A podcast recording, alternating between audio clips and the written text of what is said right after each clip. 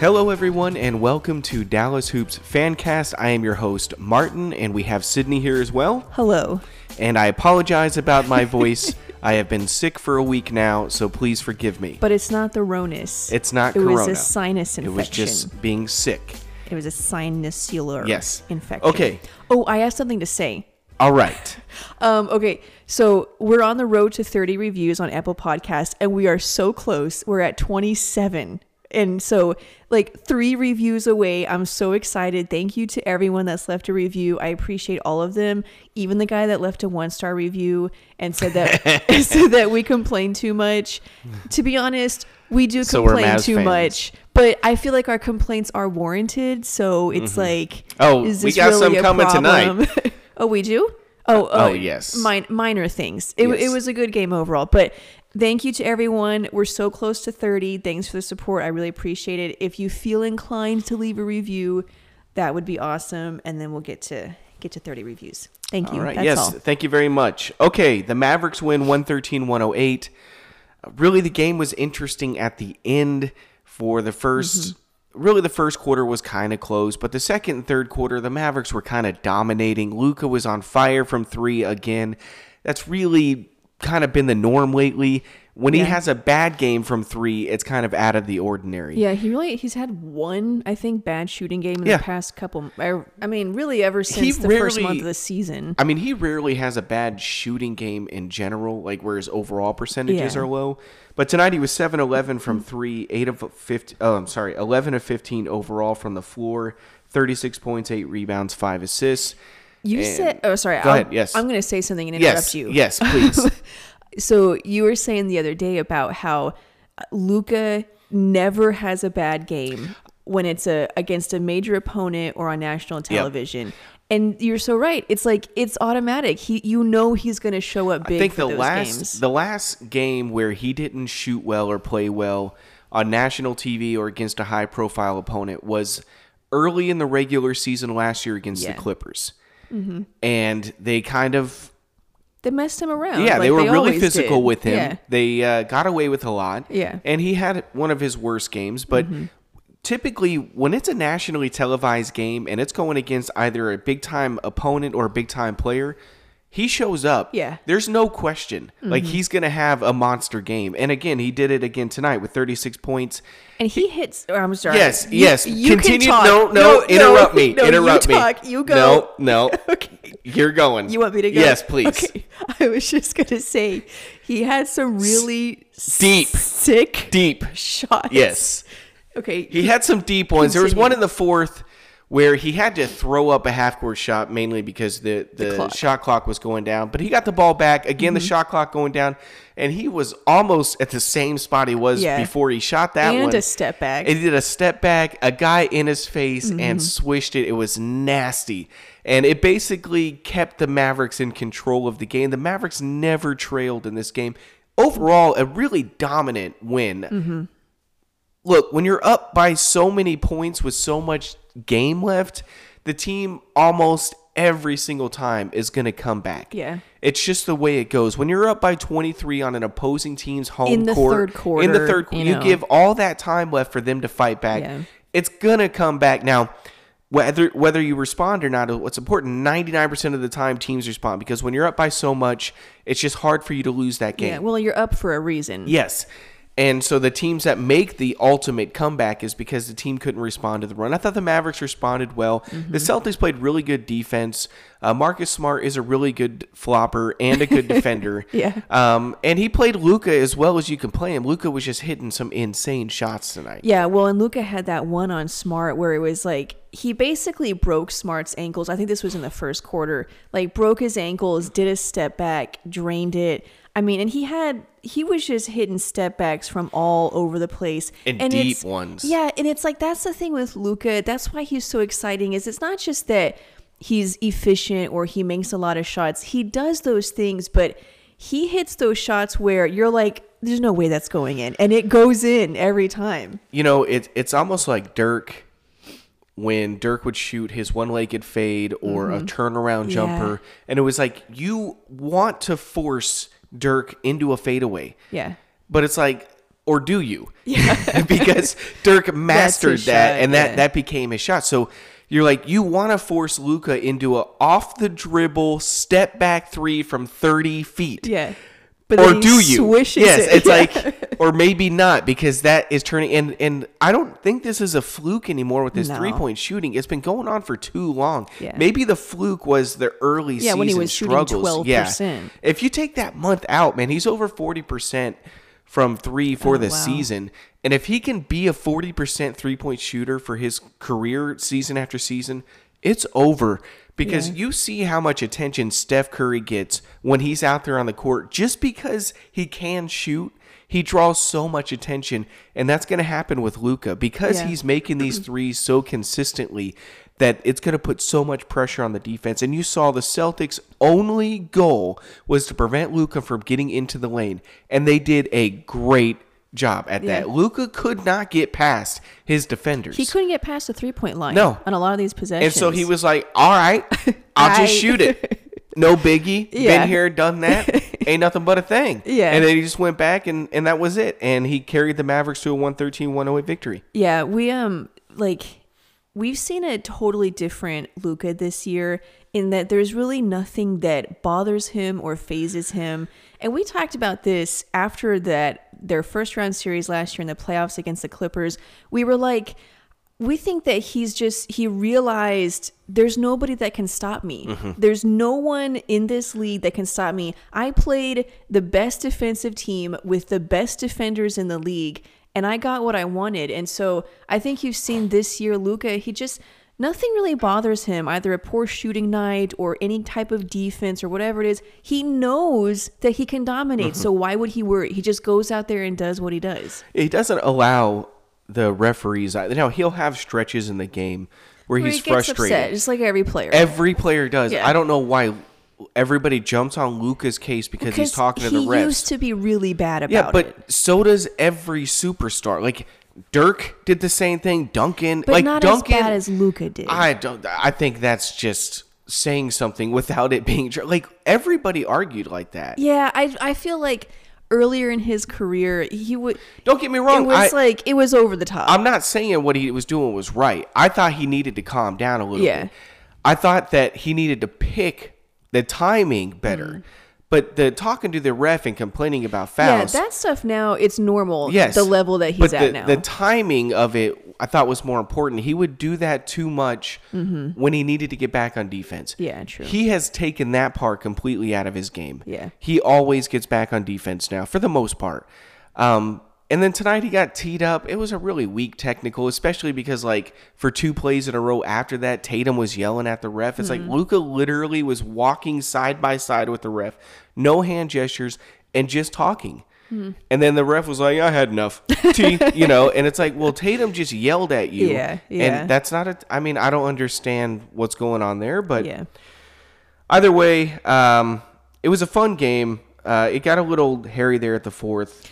But the comeback obviously, it gets you on the edge of your seat. It made me nervous. Thankfully, Luka is freaking amazing and kind of sealed it. Plus, Jalen Brunson hit some big free throws. Brunson had a really good night, 21 points.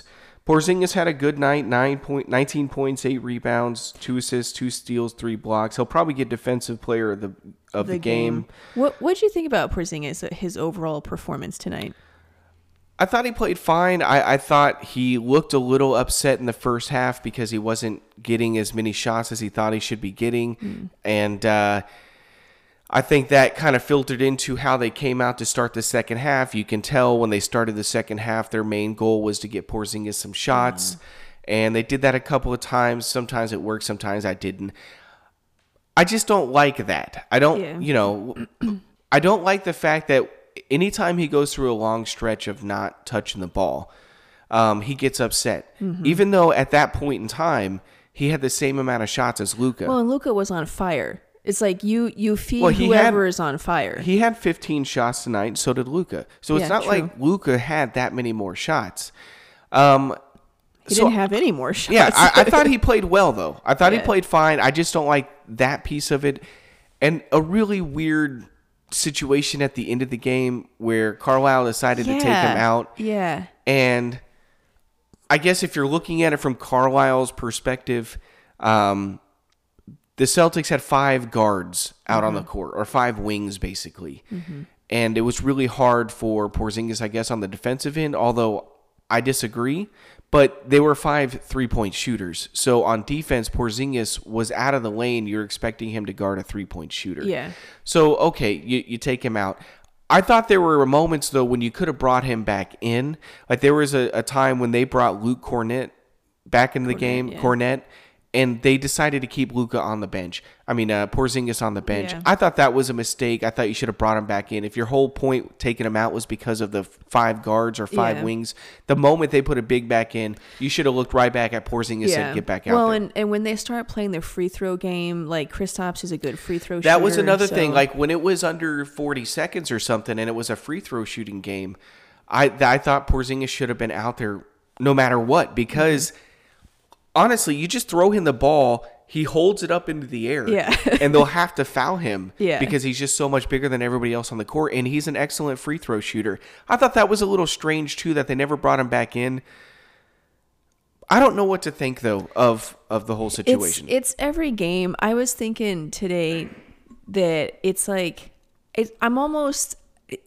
I get tired, you know, like it gets old. It's an emotional roller coaster. But, you know, he's a good player, and not every player is low maintenance or whatever. I mean, everyone has their own personality. So it's like, is it worth it? You know, there's a certain point where it is and there's a certain point where it isn't. And so right now, he's our second best player. I mean, it is what it is. Well, and I'm trying to decide, like, should he be mad at Carlisle and the coaching staff and the Mavericks system that they run for him not getting the ball, even though he hasn't really justified getting the ball in the post, but he still feels like he should get more touches?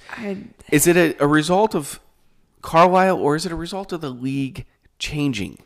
Like, the league is just not the same league anymore. Well, okay, but you have guys like Joel Embiid, who he is dominant down low, but that's the thing. He's dominant down low. So it's like, if a guy dominates in wherever he wants to get the ball, he'll get the ball. Like, I'm sure Carlisle hates Luka's step backs, but he makes them. Yeah. So it's like, you know, if you're going to do that, then okay. But that's the thing with, I think it's a lot. I think it's that the league has changed. I think it's the Maverick system. I think it's that Kristaps isn't as good as it appears he thinks he is, and it's just, you know, it's a tough situation. And it's not just missing shots; he doesn't have a good handle. It gets stolen. He doesn't make the shot. He doesn't get a good shot. You can keep talking. No, you're right. I mean, so it's like, if he doesn't get a shot, then he passes it right back out. But sometimes he'll take it a little bit too much time. Mm-hmm. Either way, it turns out to where it's just not a good play. It's just now, when he makes it, it's like, great, he makes it. And when they're going in, all right, fine. But if they're not, then don't force it. But I don't know. He had 19 points, 8 rebounds, 3 blocks. I thought he played well. I thought the Mavericks played well. They won 113-108. And yet we always find ourselves talking about Porzingis. And it's not our fault. It's just because there's so much drama around this man. Yeah, well, we're just evaluating the game. Mm-hmm. So we talk about what we see. I mean, obviously, Luka was amazing tonight. Another thing we saw was Kristaps, which we see every night. I mean, like I said, it is what it is. Like, he's their second best player. He's got this certain mentality.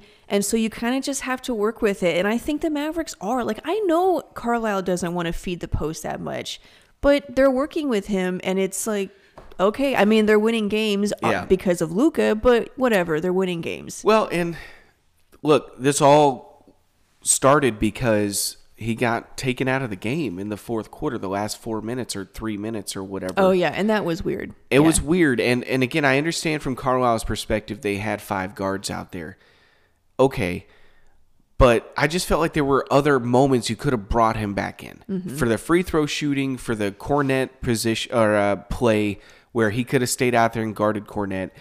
I don't know. I thought he was a monster defensively. You were forcing the Celtics to shoot a lot of threes. They weren't making them.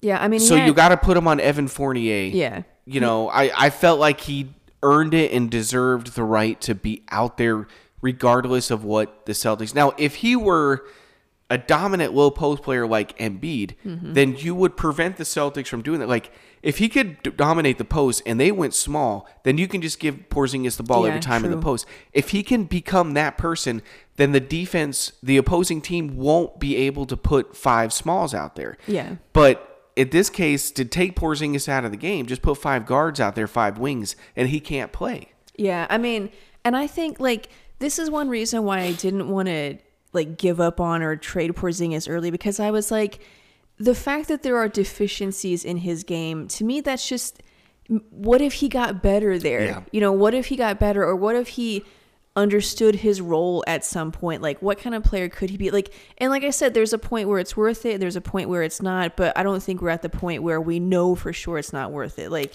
he could be, I mean, obviously, I don't think he's as good as or potentially better than Dirk. I'm going to disagree with that point, but, you know, he could be good. Well, there's no question. Yeah.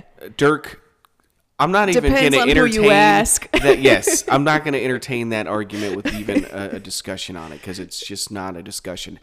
I'm looking forward to him, if he stays healthy the rest of this year, having a full offseason of actually working on his game. Because he's got a couple things he's got to work on. He's got to work on his handle, and he's got to work on his lower body strength. He's got to be able to back these smalls down. Right now, he can't do that. He's forced to flinging his elbow and nearly killing somebody in order to get a jumper. Yeah, well, and just basic, like, all-around footwork and skill. Just the shot itself. I mean, because even with all of that, he gets shots. You know, they just don't go in, so. But, like I said, he hasn't had. He could make it easier for himself. He hasn't had an offseason, so I'm looking forward to that. I do want to talk. I have a question. Go ahead. Yes, interrupt me again. Is Niccolo Melli your favorite Mavericks player now? No. Because I think he's mine. Okay. I'm just going to. You didn't play the second half, which I also didn't quite understand. But he was a plus in the box plus minus. I thought he played well in the first half. Sometimes Carlisle does that. You know, I don't understand Carlisle sometimes. Like, I'm not one of those guys saying we need to fire Carlisle. No. But sometimes I think he overthinks it. He overcomplicates it. And it's like, it's just basketball, man. Like, yeah. They're just playing basketball out there, and you're playing analytic ball. And it's like, can we just play like that possession late in the game?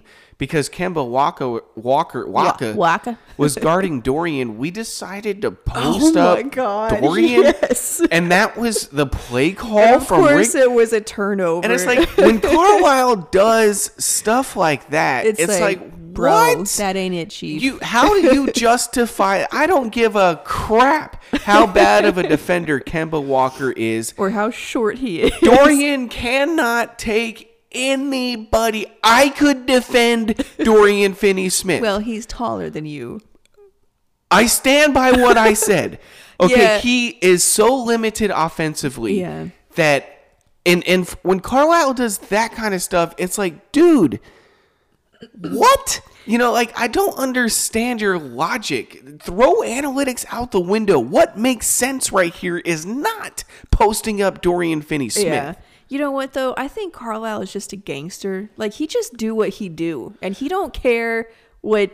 He doesn't care. He's like, this is what I'm going to do. You got a problem? You can sit on the bench. There's another person that does that. Okay. That's Luka. Well, all right, so when Luka does it, it's like, okay, because it works. Yeah. Carlisle's like, 2 minutes left in the game. Celtics making a massive comeback. We need big free throws. I'm going to post up Dorian. He's got Kemba on him. Post up. And it's like, what are you doing? Yeah. And I thought that was really strange. Again, I thought the mismanagement of Porzingis late in the game. But, you know, he'll defend everything he ever does because you can't question the Mavericks. We're not going down that rabbit hole. But anyways, those are my thoughts. What about Hardaway? He kind of struggled tonight. Yeah, he was all right. I mean, he didn't get a lot of opportunities.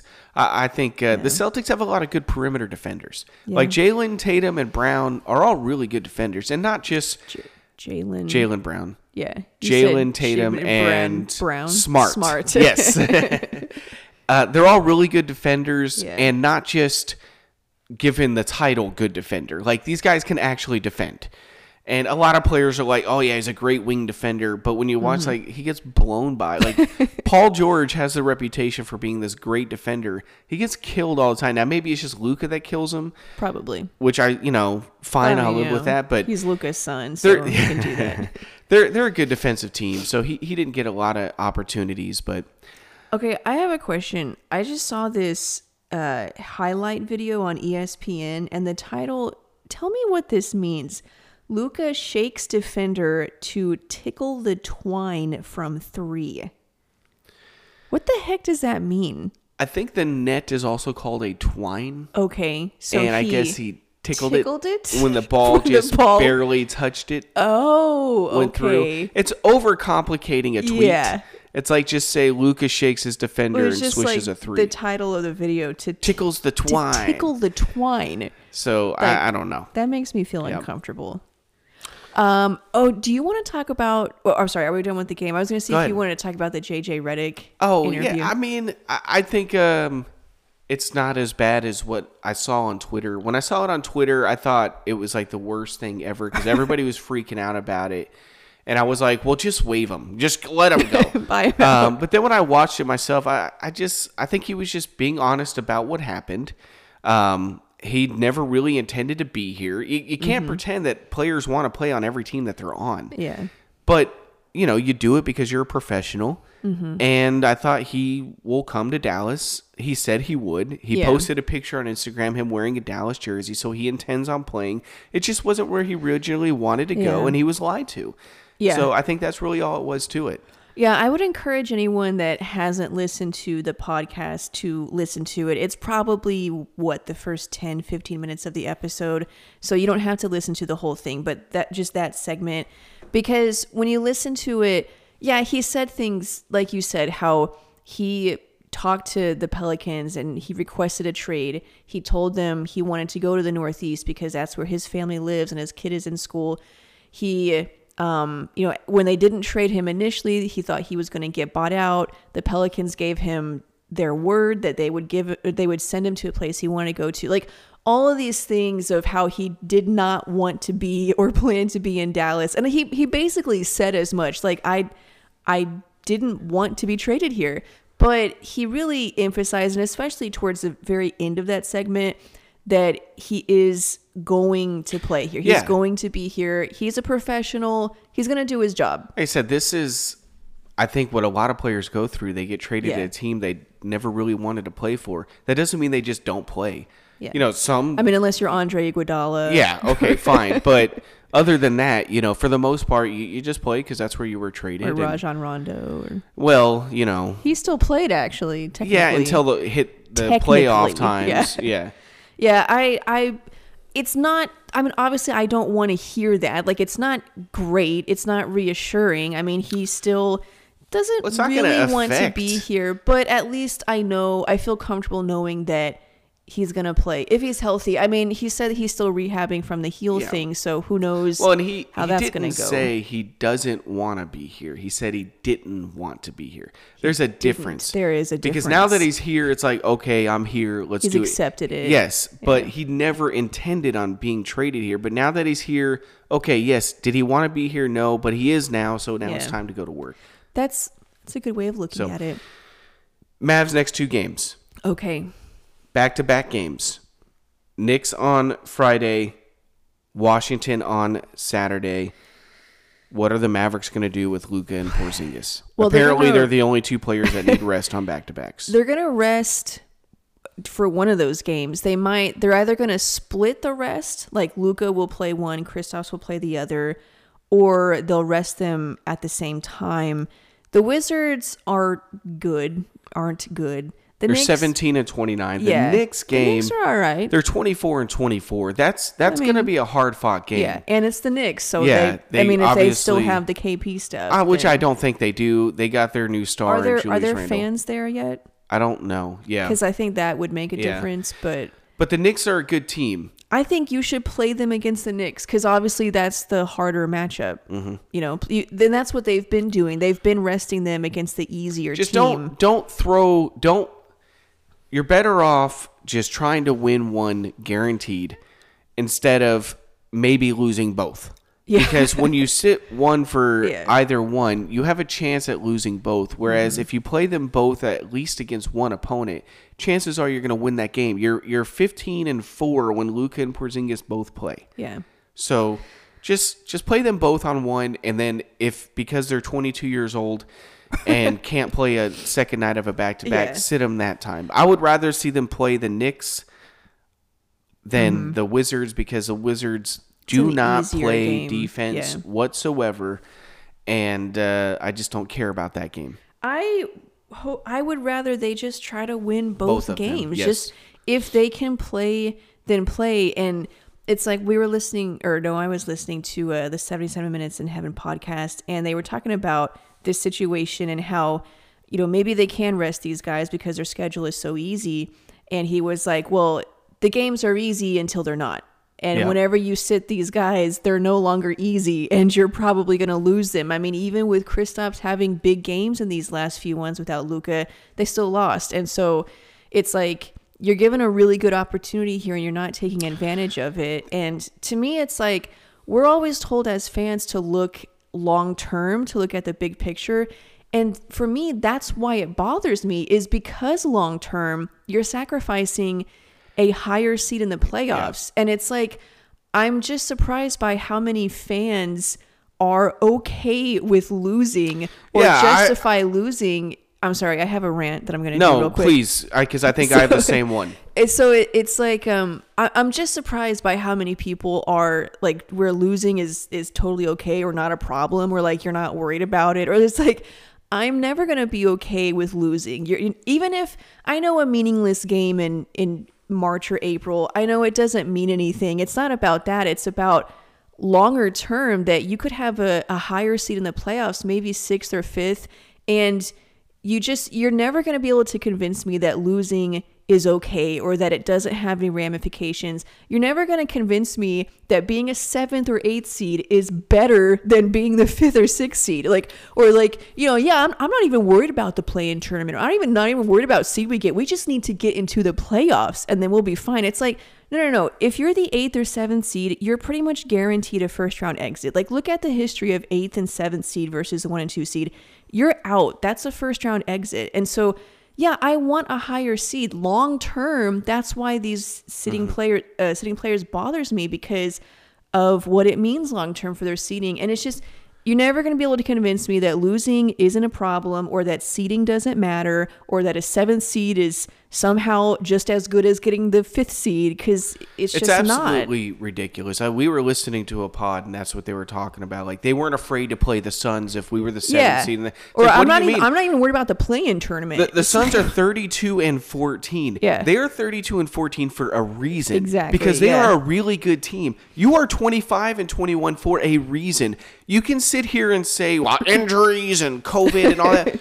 It is what it is. You are what your record says you are. Well, and if you're the 8th or 7th seed, that the playoffs don't care why you're the 8th seed. You're the 8th seed facing the 1 seed. So you may be better than the 7th seed, but the problem is, because you're the 7th seed, you're facing a team that's just better than you. Yeah. So you don't have a chance of getting out of the first round. Now, if you were the 5th seed going against the 4th seed, you have a much better chance. Yes. Okay. Now the teams are a little bit more equal. Yeah. And the Mavericks just throwing games because of this mindset, long-term health. And it's just like, I don't understand it. Like, I don't think there was a single player growing up, their dream to play in the NBA. They dreamed about winning championships. They didn't dream about playing 20 seasons. Like, obviously, that's nice. They want that, but they want to compete. I think they would rather have 15 years of full competing in the NBA than 20 years where only 10 of it you competed. And that's exactly what happened to Dirk, because they refused to sign anybody after 2011. I'm not going down that road. But, okay, so Dirk got to play 21 seasons, but only 11 of them were relevant. Yeah. Well, and again, it's not about, like, okay, you could use the logic of if the Mavs are the 7th or 8th seed because of you know, rest or COVID or whatever, they're like, they're a better team than their record is. And that might be true, but it's not about who they are. It's about who their opponent is. So it's like, okay, if you're facing the Lakers or the Clippers or the Jazz, you're just not good enough to beat those teams. And so it's about getting an easier opponent in the first round, however good you think you might be. And it's like, again, it's just logic. Yeah, like the 8th seed has beat the 1 seed in a 7-game series. I think twice. Three times. 3 times, okay. And one of those years was when Derrick Rose tore his ACL. Okay, so that's what it took for that to happen. The 7 seed has beat the 2 seed 1 time in a 7-game series. And I'm sure there were so many circumstances of injuries or resting or whatever. Whatever could happen to the Mavericks, I'm sure there were examples of that happening. But still, those teams lost in the first round. So it's, I understand the different arguments, but it's just, I'm never going to be convinced that I should be okay with the 7th seed over the 5th or 4th if we could get that. Or it 6th. Was laughable when we were listening to this, because it was I was surprised by how many people were okay with losing. You're literally saying, I'm okay with being the 7th seed. Or the play-in tournament even. I mean, there were some that were like justifying the play-in tournament. I just, as a fan, I just can't believe that you would be that okay with losing or justifying losing as if it doesn't matter. And not even to where you have to freak out, but just, I don't want to lose games. Like, well, you should try. Look, again, I don't think Dallas is as bad as the 7th seed. But that doesn't mean they're better than the 2 seed. Yeah, or the 1 seed. Or the 1 seed. Yeah. So if they are on all, they're firing on all cylinders going into the playoffs, that doesn't mean they're better than the Suns or the Jazz or the Clippers. Or the Lakers if they're still there. Or the Lakers, yes. It doesn't mean they're better than the Nuggets. I know they play the Nuggets well.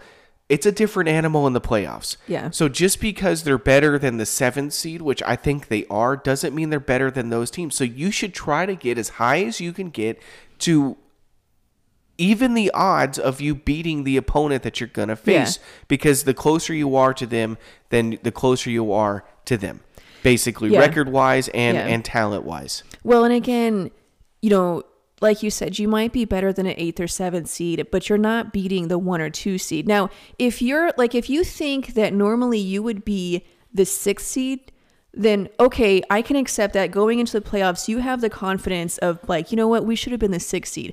Well, then if you're the 6th seed, you're facing the third seed. Okay, so maybe you think, but that's not who you're facing if you're the 7th or 8th seed. You might be good enough to be the 3rd seed, but that's not who you're facing. You're facing the 2 or the 1 seed. So it's like, I know I've talked a lot about this, and I didn't expect to do a negative thing. It came up, and it's just genuinely surprised me. I figured people would be more bothered by losing. This is how the Mavericks... The reality empire, distortion field. The media empire. Losing is okay. Oh, that's literally what they've created within their own. Yeah. Like, no, we want to lose. Spectrum. You know, it's okay to lose these games. Like, what? Like, it's like you're in a different alternate universe or something. Well, it's like they say, like, you know, meaningless game in November, a meaningless game in February. And it's like, yeah, but long term, that actually does hurt you. Yeah, especially, you know, there's not a lot of wiggle room in the East or in the West. So there's no meaningless game, but that doesn't mean every game is the most important game. Like, you should try to win every game. That's been the logic of sports for 100 years. And now the Mavericks over the last 10 are okay with winning not being their main priority. I know I got on that rant a lot. I don't want to go on it again, especially with my voice sounding like crap. I mean, you know, and again, like, it's not like they have to play 82 games, 48 minutes a game. I know a player might rest for whatever reason, but it's just the fact that a back-to-back is an automatic rest. Automatic. You know, it's not like a game. It's that the back-to-backs themselves are automatic rest, and it's weird to me. Well, it sucks because let's say they decide to do their same thing against New York and Washington, where they do 1-1 and whatever. Let's say they lose both games because KP sat one and Luka sat another. The very next game's Utah, so. Yeah. You know, you could easily lose 3 in a row, or why don't you just guarantee one of these wins? If you're going to sit them against New York. Play them both against Washington. Bradley Beal's out. guaranteed win as long as you show up to play. Yeah. And then you can handle Washington or Utah and go toe-to-toe with them and fight hard or whatever. Maybe you sneak out a win because you've been playing better. But don't just throw these two games. Yeah. Anyway, basically I might be okay. Like, I am okay if they, obviously I know that losing is a part of sports. You lose games sometimes, and I understand that, but I'm never going to justify it, even if I think that there might be a good reason for it or whatever. Like, I'm never going to justify losing. And well, it used to be when you lost, it's because you just happened to lose. Yeah. Nowadays, losing has become ourselves. An art form. Yeah. Yeah. Like, we cause losses. Yes. And it's like, we lost because we didn't play our players. Yeah. Whereas in the past, you lost because they just executed better than you at the end of the game. And it's turned into something completely different. So, anyways, we're going really long. One more point, and then we got to call it a night. Yeah. Like, just again, the Mavs have said a lot that we just need to get into the playoffs. Over the past several seasons, I've heard this, like, we just need to get to the playoffs, and we believe if we can just get there, that who knows what will happen. You'll get it. And again, eliminated in the first round. The playoffs don't work that way. They just don't work that way. It doesn't matter. Like, you know, crazy things happen. I understand that, but it just doesn't work that way. It's not that you just get into the playoffs and then you can win by sheer will. Like, if you these teams are good. Yeah, if you have a matchup against a team that is, you know, 20 games better than you, it's just history. The 8th seed and the 7th seed, they just don't win those first round matchups. And so, yeah, that whole thing of like, we just need to get to the playoffs. It's like, I appreciate the confidence, but that's just not how basketball works. No. Anyways, I'm sorry that I did a rant and I talked a lot. Hey, no need to apologize. And I love everybody, even the guy who thinks that Kristaps is better than Dirk. There is somebody out there, by the way. If you want to know who he is, I don't know who he is. Well, you know, but he's out there. I appreciate the confidence, first of all. And it's like, you know what? Go you, man. Like, go you. I don't agree with you, but I appreciate like you sticking to your guns. You know, you gotta give him credit for that. I give him a lot of credit. All right, that's all we got for tonight, guys. We will, and girls, we will talk to you after hopefully a Knicks win where both of our guys played. Do you think Kristaps will have a big game? No. Okay. He never has big games when you need him to. In big games, yes. He has big games in small games. That's Kristaps in a nutshell. Yeah. Yeah. That's all we got. We love the Mavs. Good night. Enter to win a free Luka Doncic t-shirt at DallasHoopsCast.com/homage. All right. Thank you guys for listening. We'll see you guys in the next episode. Okay, bye.